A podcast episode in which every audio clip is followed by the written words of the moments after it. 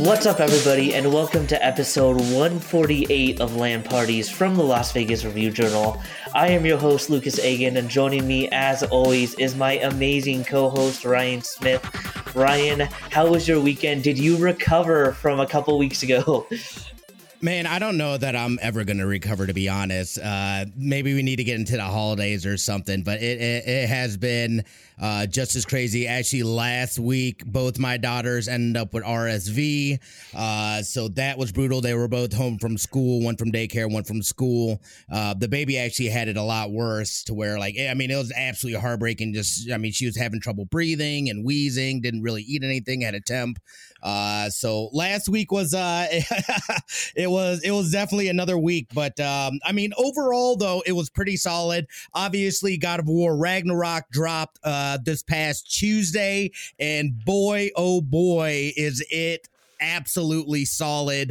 Um, I, I'm probably I, I, didn't get as much time as I would have liked to have gotten into it, but I'm probably a good I think like six hours deep into it now, and it is absolutely fantastic. I am I am loving it. Um, obviously we've got the and we're going to talk about this here in a little bit, but the Game Award nominees for the most part though it's been God of War Ragnarok, some some Overwatch 2, and I did pick up Marvel Snap so I started playing Marvel Snap, and you're right, that game is addicting. They're quick, and I can't uh, I can't get enough of it. It's pretty solid. What about you, my friend? How was your weekend, brother? You get a, a little chill time in? I did. I did. My weekend was good. I will say, Marvel Snap is deceptively uh, like the biggest time suck in my life right now because you think they're so short. You can be like, I can just get a couple more games in, and then you look and mm-hmm. it's been like mm-hmm. an hour, and you're like, what happened?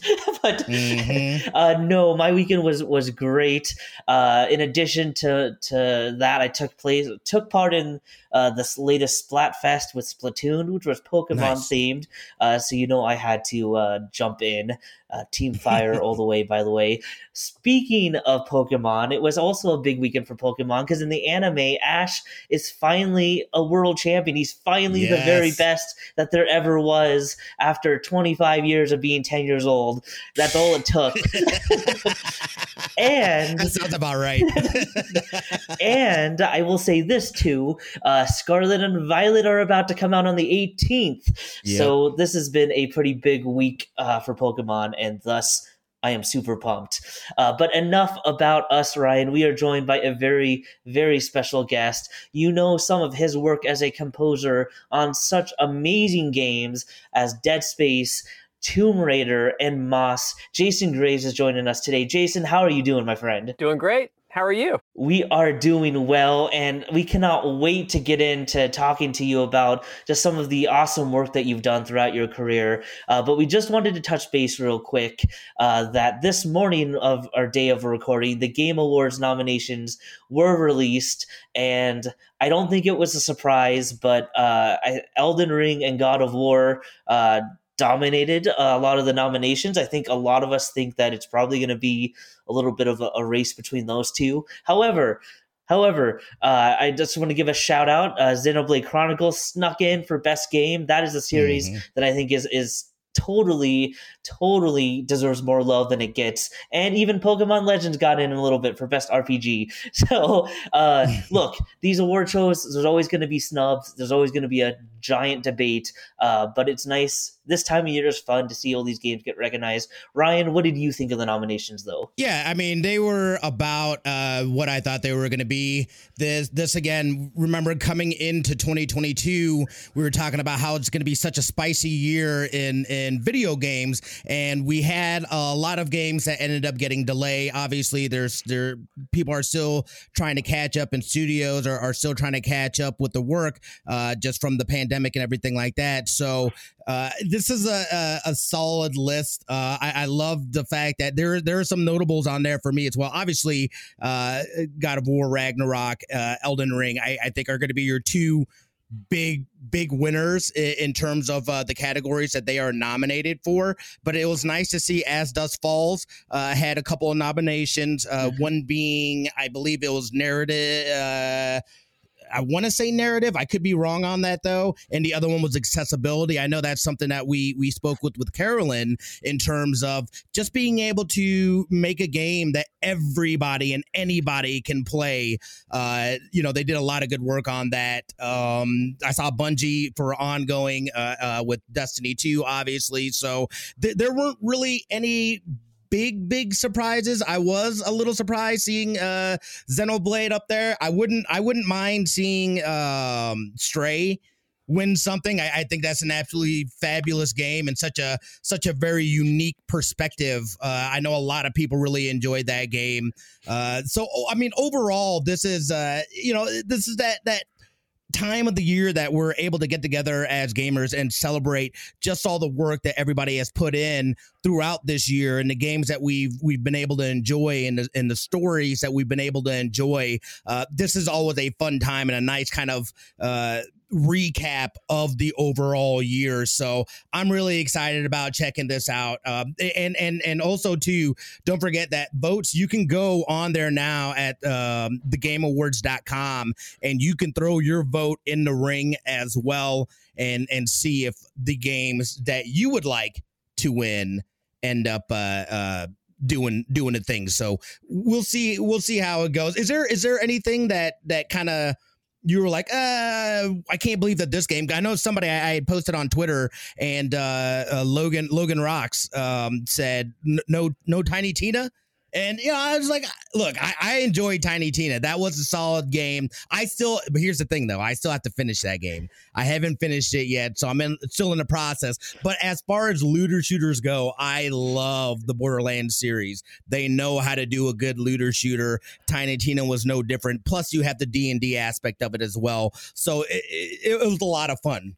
But I, am curious to see if there was anything that you thought was going to be on there, uh, but you didn't see anything about it. Ooh, that's that's a tough one. Um, you know, I'd have to really think about that. I, I think Xenoblade was a surprise, uh, yeah. and thus, especially in, in best game, thus I think there's a lot of, of games that I think people would argue should have been in over that. Um, mm-hmm. Yeah, I, I, don't know. I'd have to think on that one a little bit. Uh, but Jason, I, I, wanted to ask you because obviously you are no stranger uh, to providing amazing scores to a bunch of big, critically and commercially successful series here.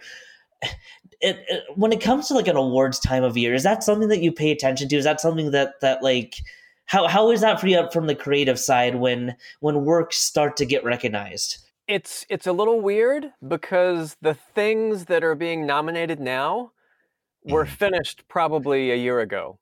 And right. from a composer standpoint, like let's say Bear McCreary, I promise you he finished that score. Maybe he was putting some finishing touches on it a year ago, but he mm-hmm. finished the bulk of his work a year and a half ago. Um, so it's it's sort of this this funny time capsule where you think, I think I remember what it was like working on that game. Do I remember the music? Maybe. Because now there's been like five other games. Um, I, I right. literally just posted on Twitter that I've released, I think it was 350 minutes of music this year, re- released in wow. various games, films, or just uh, music, like records. So mm-hmm. it can mm-hmm. be a challenge to um, to try to remember specifically what you were doing on that particular project. But I mean, being nominated, being involved at all, I think as a composer, you think about the team you worked with and how great it mm-hmm. was having that experience, and that it gets any kind of recognition through a nomination or uh, especially an award is just icing on the cake from the fun that we have actually making the game. Let me ask you, Jason, I, and I don't know, are, are do you are you do you game at all?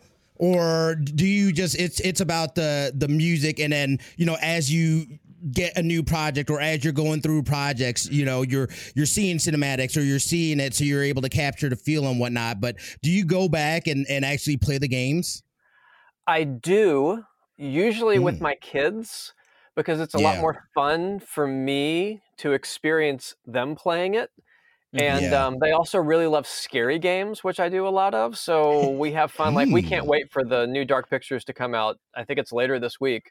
Um, yeah. We're going to download it immediately and, and sit and just play through the whole thing. It's a blast. That is awesome. And and speaking of awards, I know earlier this year uh, there was a, a, lot of big headlines about the Grammys finally recognizing video game music. Yes. Uh, you know, long overdue. Uh, but what what what are your thoughts on, on the Grammys kind of finally coming around to that? And then you know, since then, it seems like uh, a who's who of amazing composers that have done work have kind of thrown their names into the ring here. Uh, so, do, do you have thoughts on this whole process too? It's it's it's really great that America is catching up, like to to um the UK, for example, with the BAFTAs.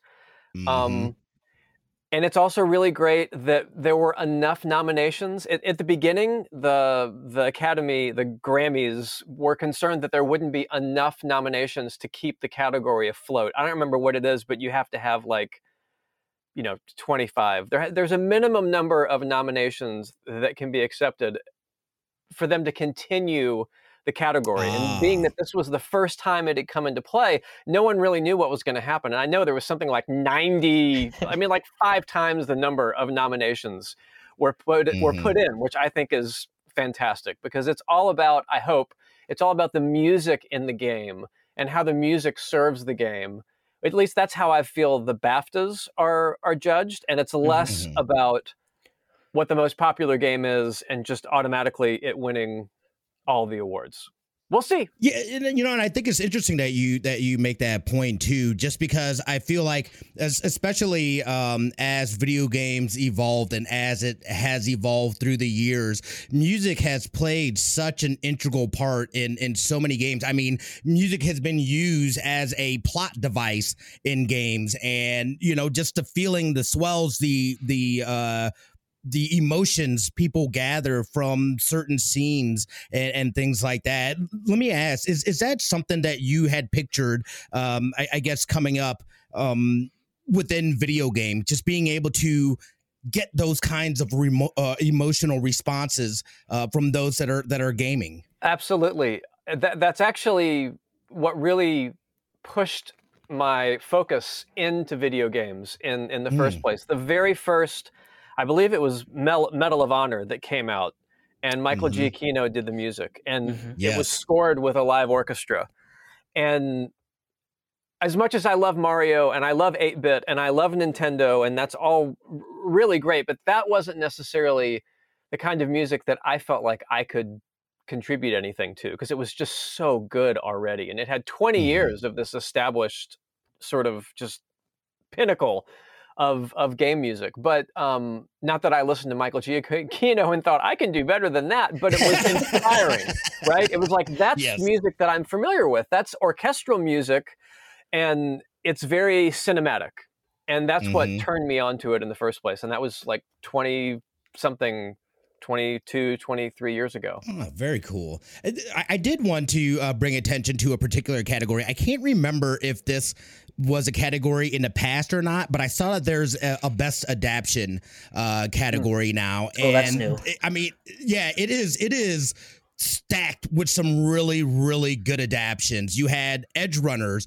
which was absolutely amazing. That was the uh, uh, cyberpunk 2020, 2077 uh, arcane league of legends. Like that was like my real first introduction to league of legends um, in, in, terms of the characters and stuff like that which i thought was great. You had uncharted uh, my, my daughter watches the cuphead show. You had the sonic movie. I mean the the adaptions th- that was one of the big things especially growing up video game adaptions were always just kind of like bleh.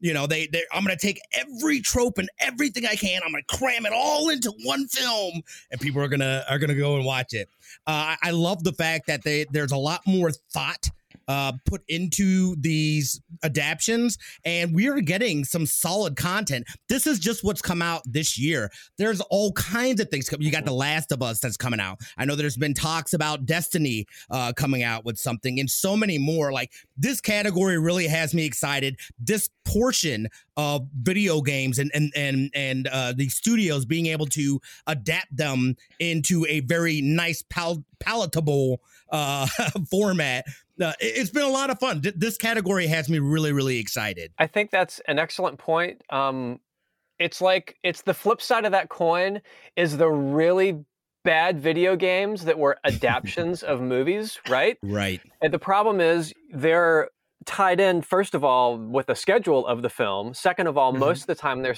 tied into the plot of the film.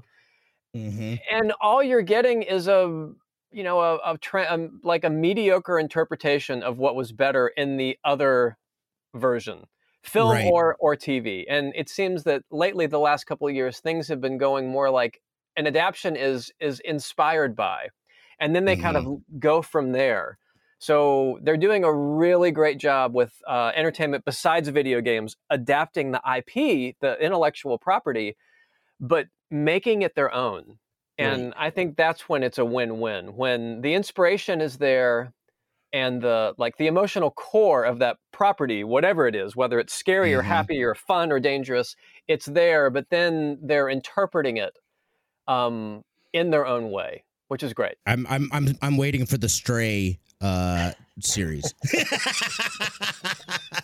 that would be that would definitely make for an interesting adaptation for sure. Uh, but I'm all I'm always for it. And I, I, think you make a great point too, Jason. It's not them trying to do a one to one to the games. They're taking they'll they'll take stuff and take take lore from it, and then they kind of run with it and and go with it and create this new universe that that lies within the the overall universe, multiverse, whatever. Um, and and they do their own thing with it. That to me, I I feel like really has hit the mark. I mean, even uh, the Halo series. I know there's a lot of people uh, that that you know as that was going on, they were talking trash. I enjoyed it. I I didn't have an issue with it, uh, and and I'm excited to see more of it. I'm just here for those kinds of adaptations because it just feels like they're not just throwing something on a plate and giving it to you. They're putting some thought and feeling into it. And as as a consumer, I really appreciate that. Was Halo was that series was that this year? That was I think so. like I Yo, swear times we are kind of so consumed with content. Uh, I will uh, I'll say that as a surprise. Like you would not you could not have convinced me at the start of the year that a Halo TV series wouldn't have been up for an award like that. So I'll mm-hmm. tell you mm-hmm. that. That's a surprise to me. Oh, uh, no, I don't think Halo is up for an award. No, no, I'm just, I was just, no, no. I'm saying that would be a surprise to me. That like you, you could not have convinced me at the start of the year that the Halo TV series wouldn't be up for an award like best adaptation. Right. Like that would have yeah. been that would have been shocking to me at the start of the year. Yeah. No, I, I, yeah, I, I agree. I mean, you had that. You had, uh, and, and obviously we've seen some that have uh, uh, taken some hard hits. Again, they tried doing a reboot of Resident Evil, and people did not respond favorably to it. Here's the thing, I enjoyed it. Like I and I'm one of those people though that like I'll enjoy anything even if it's just hot garbage. I'm still going to be able to take some sort of positive from it, you know, and and be good with it and be like, "All right, it is what it is." Um but I guess there's also that expectation, especially when you're when you're touching a series, uh, such a, a series with such a long-standing history. I feel like that kind of increases the difficulty level because then there is a lot more, and and people have already been exposed a lot more to these characters, so they have a preconceived notion of what these characters should be like, or maybe this is where the story's going to go, and then they do something different. And everybody's like, "Oh, that's trash." I don't, you know, you know? it's like take it easy. anyway, I, I, will I will get off my soapbox. Let's take a quick commercial break. We're coming back talking about Jason, his career, everything he's got going on. We'll be right back, y'all.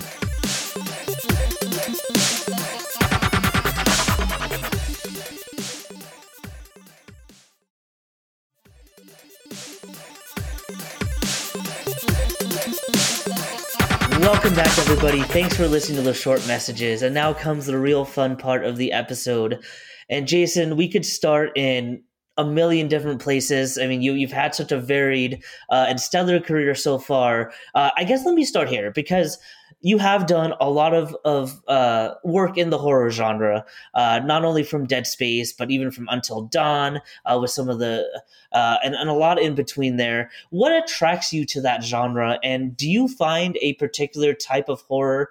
Uh, more difficult to score or get right than than another type of horror? Wow. Um, well, uh, it, it's sort of like games in general. I kind of fell into. I, I went to school for film and TV, mm-hmm. and was happily busy working on that, but kind of fell into games off the side back in 2000, I think. Mm-hmm. And mm-hmm. it was just so much fun and it was so much more rewarding than film or TV that I kind of focused on it. And I think there's a parallel with that with scary music in in general. Um, I did eight years of video game music before the first Dead Space, which was the first horror game I had ever worked on. Mm. But my my background in school was very 20th century, very abstract. Um, so it was easy for me sort of to emotionally shift into that sort of scary kind of sound thing. And being a drummer too, um, I used rhythm mm-hmm. because I had taken away all my other options. I when I first start a score, like if it's a new horror score, the first thing I'm thinking is, okay, well, what am I going to do that's new that I haven't done before? Because if I have to do the same thing again, I'm going to get bored real quick. I need to mm-hmm. stay invested. I need to be creative. I need to get the juices going. Um, so with Dead Space, the idea was okay, well, no melody or harmony. Just make it as abstract as possible. Make the orchestra a musical necromorph. Mm-hmm. They're they're still acoustic and they're still playing their instruments, but they're playing them in this completely weird way to get these strange sounds.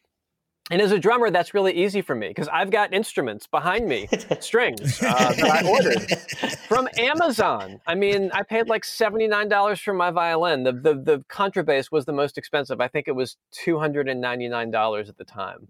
Now, wow. to put that into perspective, a real violin. I mean, the, the guy that I recorded that played lead violin on Dead Space Two Quartet, his bow was worth $150,000, I think. oh my goodness. Wow. So for me to say that I have a $300 contrabass is like, I mean, it's just, it's just so incredibly inexpensive, but it works for what I need to do. I've used it, I use it all the time. Um, but those limitations are what really get me going. And it just so happened that that first Dead Space was just so well done and was so spooky and, and scary. So many people responded to it, and I didn't expect it. So I think the next game I did was Dead Space 2, and that was a couple years later. But then slowly but surely, other people started calling for scary scores. I did um, Fear 3, I think, and they uh-huh. were all based on the idea of the scary music from Dead Space, but not the same technical direction they they all had different paths to go down. Either the developer wanted it differently or I wanted it to be different. And that's what really gets me up and gets me going in the morning is is learning new stuff, playing with new toys, and and just trying trying new things I haven't done before. Well, and and and kind of stepping into your mind a little bit too. When you are creating a score for a horror game, is there a particular process that you have, or is it just kind of taking a script, seeing visuals, and then playing around? Yeah, I, I don't think it's really any different for me, at least, than it would be if I were scoring a film. Um, mm-hmm. I'm not going to read the script of the game, but you, know, you talk to the developers and they say for Dead Space, we all know what Dead Space is about. Sci-fi, sometime in the future, you're in space and there's like low ammo. It's a survival horror thing, mm-hmm. but it's science mm-hmm. fiction. So that's that's really important. And the whole idea of the score came from the idea of the necromorphs. One was born out of the other. And then if you take something like um, Until Dawn, that is in the mountains of northwestern America, and it's really cold, and it's people, and there's not a lot. There's no sci-fi. There's a little bit of supernatural in there, but it's it's a completely different kind of of horror. Mm-hmm. But I didn't want it to sound like The Shining, which I think would be a film equivalent to Until Dawn, and the snow and stuck there and all that kind of stuff. Um, but musically speaking, it needed to sound like its own thing. And mm. the idea of the cold was a lot of it. It's a very cold score for, for Until Dawn. And it's um it's very choose your own adventure, the way the, the plot right. unfolds. Yeah, yeah. So the music had to be written in a certain way, but it's also very thematic. So there'd be themes that can be taken apart and put back together in the game. And um I'm very distracted seeing myself up on the screen. Sorry. Um, so, ooh, who's that a good looking guy? He's a young guy. And that was a while ago. Um, but yeah, it's every single game 1000% infers to me what the music's going to sound like. And what I'm looking for is an out. I'm looking for the mm. excuse to not do something I've done before. And how far away can I get from anything I've done before that will, of course, help the game, make the mm. score and the gameplay resonate with the player, but also keep me entertained and keep me interested enough where I mean, hopefully, I think that that makes for a more exciting score. If the composer's interested in the score, then the players are going to be interested in the score. I love it. You know, if, if I could touch on on a couple of different titles that you've worked on, uh, so w- with the Tomb Raider series, you know, obviously when those games came about, it's it's a reboot or a relaunch uh, of of a classic and iconic franchise. There, uh, when you enter into a project like that, uh, that you know people have expectations uh, hopes. You know, there's there's an extra layer of hype, I think, than uh, like a, a, brand new title. Uh, so how do you approach a, a, series like that, or something that has a history uh, as a franchise? You mean besides like fear and trepidation of completely failing? Other than that, um, I'm so you asked if I played games, and I said that I do play games, and I enjoy playing games with my with my kids. Mm-hmm. And those are uh, mostly the scary games that I do. And they also play a lot of Minecraft and a lot of Animal Crossing, and I'll sit down with them to do that. But I'm not I'm not a gamer, like mm-hmm. at all. I'm I'm terrible at games. Um, if I have the dev kit and I can put it on God mode and have infinite ammo and everything, then I'm like, okay. But I'm the sort of gamer that goes in the room and walks around and gets confused about which door they came in because I can't I can't keep my bearings. Um, so as a result, I usually I, am composing to like gameplay capture, so I can mm. focus my mental power on the music and what it needs to sound like or what it's doing if I've already put it in the game as opposed to trying to remember which door I just came through. and and the reason the reason I, I say this is um, it's very easy for me from a blank slate standpoint to start on something like Tomb Raider, for example, because the only instance I had ever seen of Tomb Raider was when a friend of mine showed me like five minutes of it when he got his you know surround sound system done like ten years earlier, and I don't remember anything about it, let alone the music. So any sort of a franchise, um, it's actually a blessing as a composer. It's like I have my memory wiped. Mm-hmm. So yeah. I have no uh, interior expectation of, oh no, um, whatever composer from whichever Tomb Raider, I want to make sure that I honor the past, but still do something fresh and do all that. Right.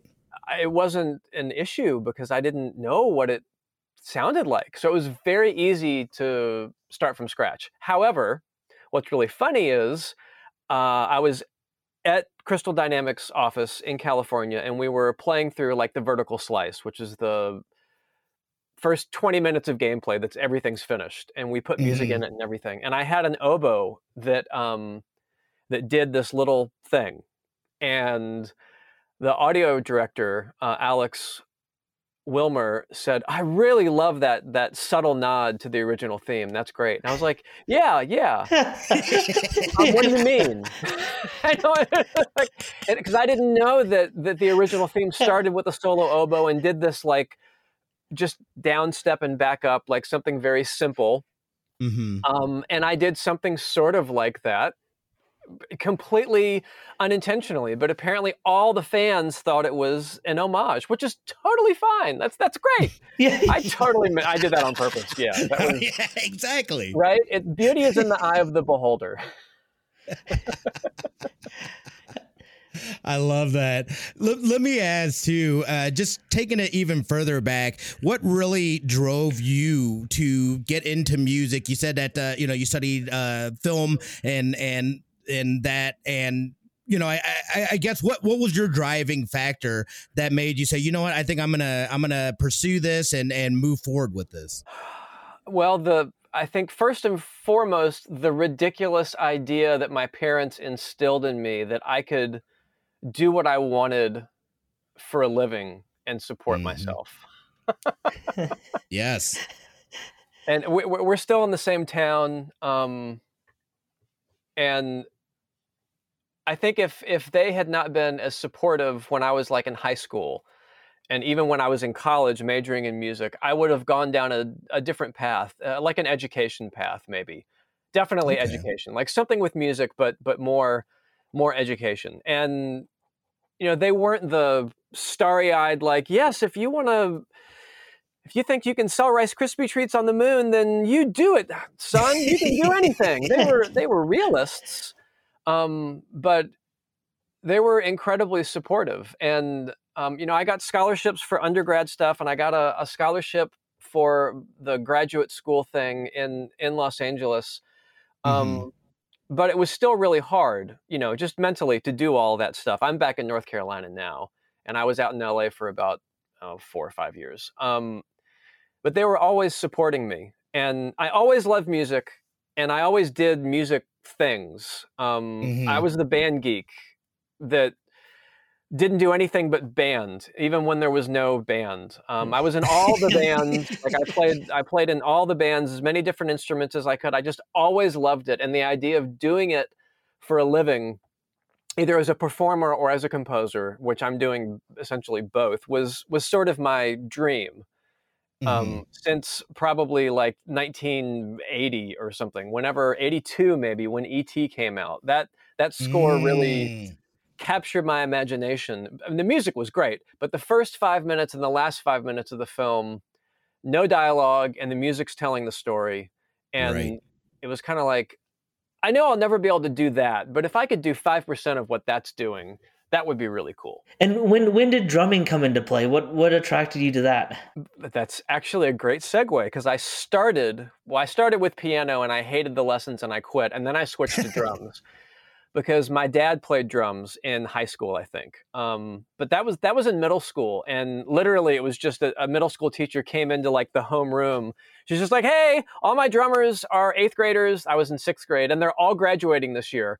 I need someone." Like multiple people to come take intro to drums and learn how to hold the sticks and do the things so that you can be a drummer next year. And I thought, well, my dad did that. Maybe that would be kind of fun. And that's that's how I got started. And Fast forward two years in middle school, and I was in every single music ensemble there was. She was even she was awesome. The the she taught band, but also taught chorus. I was singing in chorus, but she picked a piece that had drum set and bass music to the choir. Oh. And so I oh. sang in the chorus at the concert. And then for the last song, I went down and played drums and, and someone else played bass. So we had a rhythm section to go with the choir.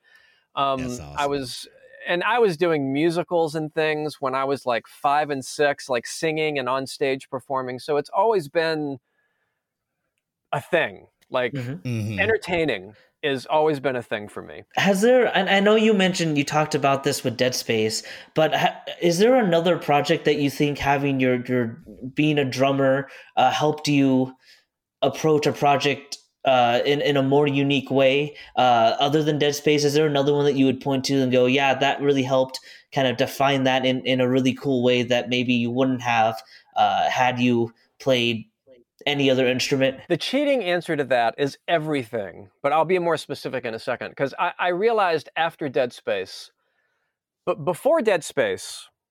I thought being a drummer was like my greatest weakness because I couldn't do all the cool stuff that like the piano major could do, or that the guy who played mm-hmm. saxophone could do, or the person that played all the different woodwind instruments could do. I was just a drummer.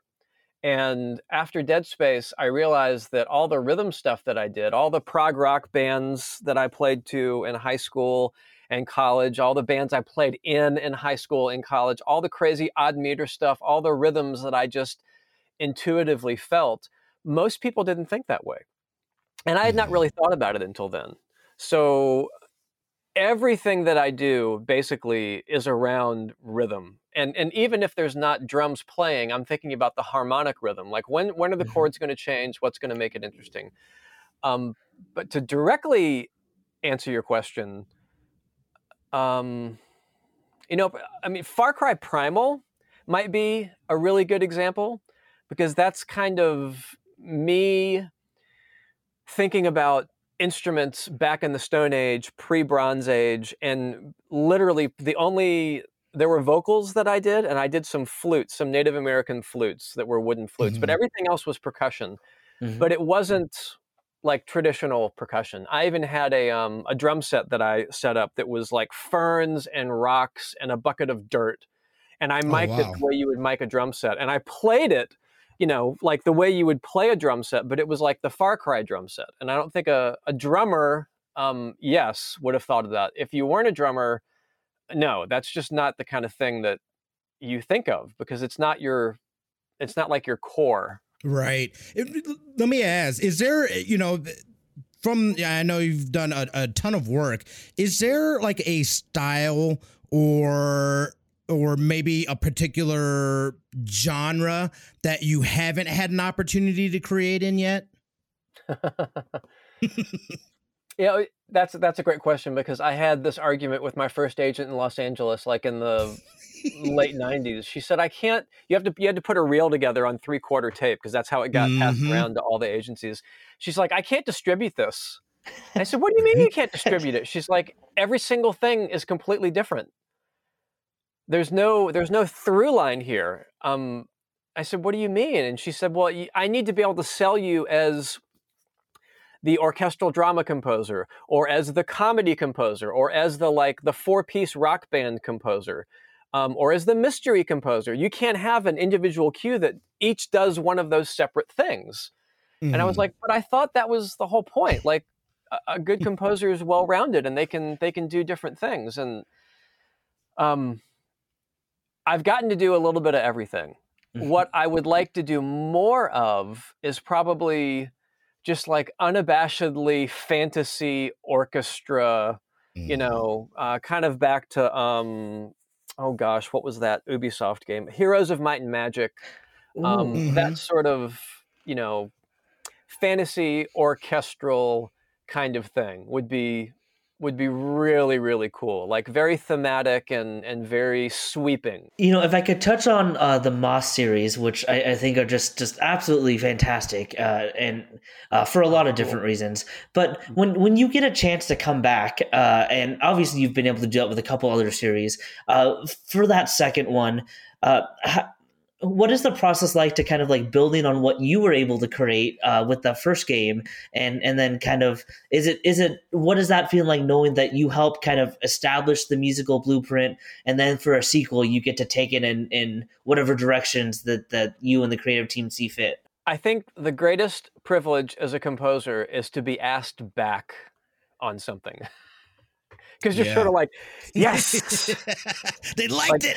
yes, they liked it, and and it worked. And there's another game, film, you know, season, whatever, uh, coming out. Um, especially with a team like Polyarc, who are just such a joy to work with. Um, yeah, it's it's kind of like.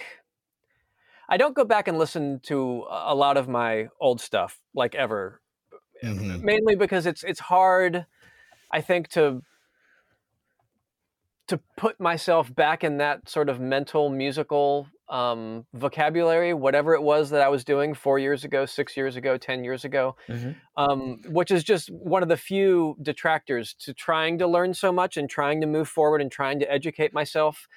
Is in a best case scenario, you know, something I wrote a month ago doesn't sound um, the way it did a month ago because I've learned more. And it's mm, like, right. gosh darn it, I should have done this and I should have done that. And oh, I wish I had done. Oh, yeah, I remember the bass was too loud there, and just uh, so much stuff beyond just writing music because mm-hmm. I'm I'm sort of the one man band in the in the studio. I do all the mixing. I usually do most of the implementation in the game. I'm mastering the albums. I'm doing everything, not because I'm a egomaniac, but because I'm in North Carolina. There's just not a lot of places for me to go and sit in the room with someone else who's got big speakers in a properly treated room and and have them help me with it. Um, so it's almost like with Moss or any other game, the first version, it's like I had to build this boat to get off an island, right? And by the time I got to the mainland, I was down to like a, a one wooden plank and an oar.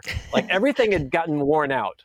Um, and now I'm starting new and they're like you have to go back to the island and it's like okay well i can at least use this one wooden plank in this oar but i'm going to have to build the boat back up because i want to carry more people this time mm-hmm. and mm-hmm. it's kind of like picking and choosing the things that worked um, like the main theme from moss um, i feel like really worked in the first game and that's mm-hmm. really the main theme that i use throughout something like 60% of the game is is the theme from book one and I wrote a bunch mm-hmm. of new themes. So I added some new stuff to the boat, but like the you know the mast and the sail is essentially that one main theme because I felt like I could get more mileage out of it. It it needed more, um, you know, it had more to say.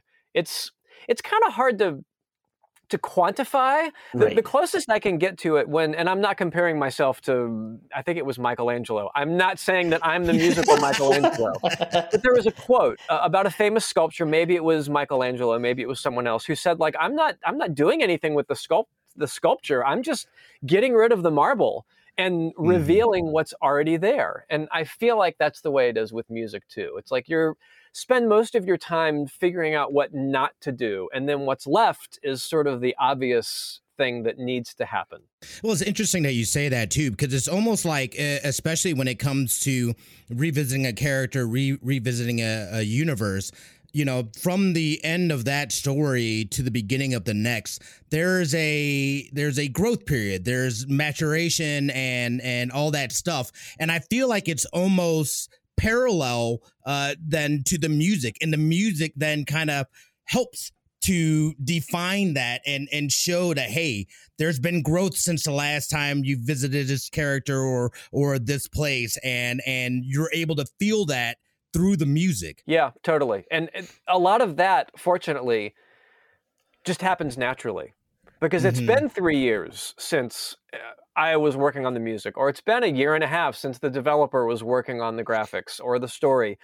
We've all grown as human beings, so it's sort of impossible to not reflect that in mm-hmm. whatever art that it is we're creating. Is sorry, uh, sorry. One last uh, for me. Uh, sure. Let me ask: Is there who who would you say are, and I'll just say two, are some of your biggest inspirations? Um, just coming up and um, even now that you just go and you can just sit and, and, and jam out to or just listen to and kind of get inspired by their sound. Um well gr- growing up with drumming especially someone growing up sort of in the 70s and 80s with drumming a lot of it was all these old bands that no one under the age of 20 unless you live in my house have heard of.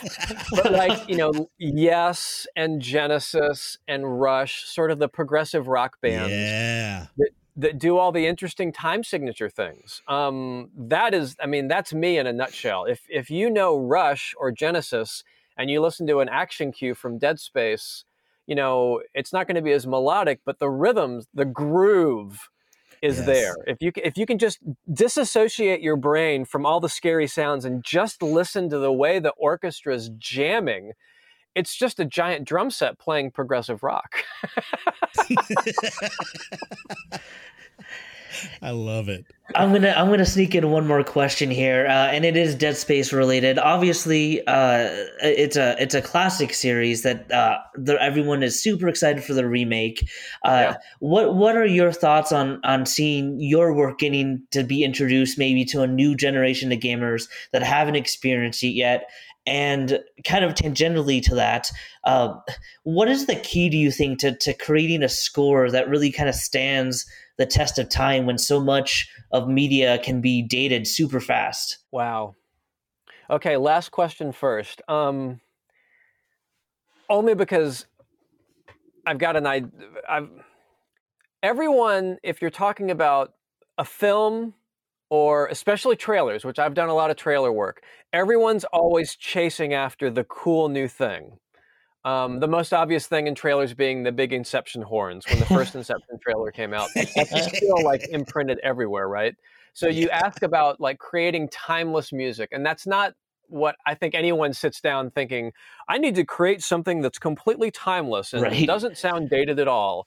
Because a lot of composers, they have no choice. They, they have to stay within the the confines of the director or the the creative director for games, the director for film, um, whomever it is. They're they're sort of given like their audio palette ahead of time.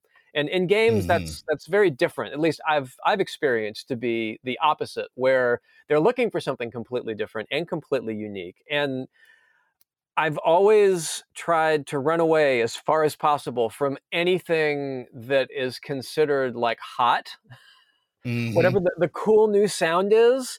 Um, you know, I don't use loops. I don't, uh, especially for drums and percussion, because I'll play it all myself. But I just don't like the the loopy nature of it. Something just playing the same thing over and over and over. Um, I'm very organic, and I like live sounds. And I think that's already getting me 90% of the way and hopefully not sounding dated like the music I was writing today, not sounding dated in 10 years because I'm not capitalizing on all the current trends of technology that everyone can use with a, laptop and a little VST instrument doing some mm-hmm. crazy combo of effects and and sounds and presets that everybody else has. It's um I don't want to sound like I'm on a soapbox because those kind of tools work if mm-hmm. used the right way. And mm-hmm. sometimes mm-hmm. you just need to finish a deadline and stuff right. like that saves your life. Yep. But most of the time for me, I'm thinking the exact opposite. How far away can I get from that? And instead of clicking through presets on the computer, I'm walking around the studio,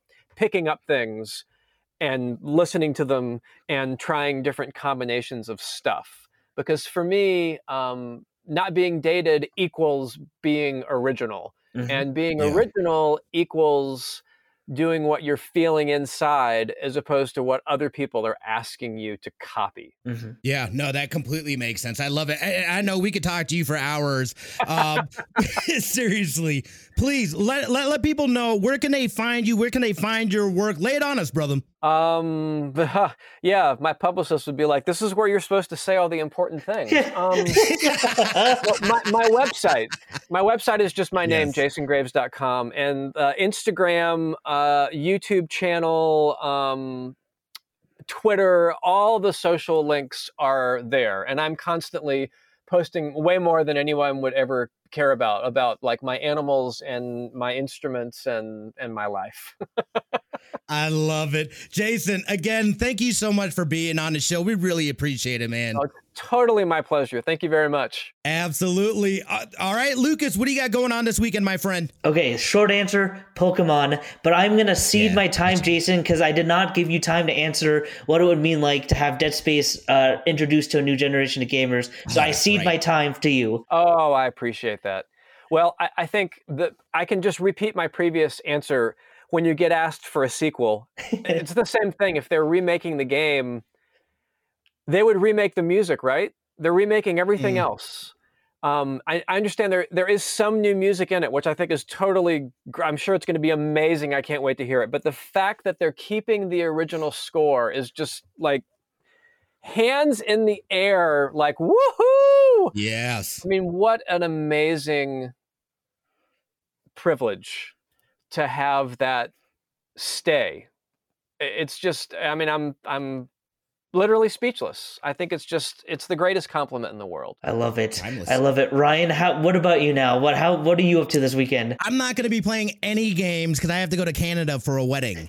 So I will be, I will be in, in Canada um, for a wedding, but it should be a good time. And then then when I get back, it is I, I don't I don't think I have any more traveling to do or anything. So I'm gonna go hard and heavy in God of War. I'm gonna try to finish that off and then kind of get back on some of these games that I've definitely fallen off on. But uh, it should be hopefully a nice chill weekend. And we hope you guys have a nice chill weekend. Again, thank you guys so much for listening. Don't forget, hit us up on the tweeters at Land Parties Pod, at Lucas Egan, or at Smitty2447. Uh, let us know what you guys uh, think is going to be winning game of the year, all the other awards. We'd love to hear from you guys. We'll uh, uh talk about it, I'm sure, again, as we get closer and then obviously after the award show. So let us know on the Twitters or anywhere else that you guys see us at. Thank you again for listening. And and don't forget to uh, We hope you guys have a fantastic weekend, and you already know what it is. We love your faces.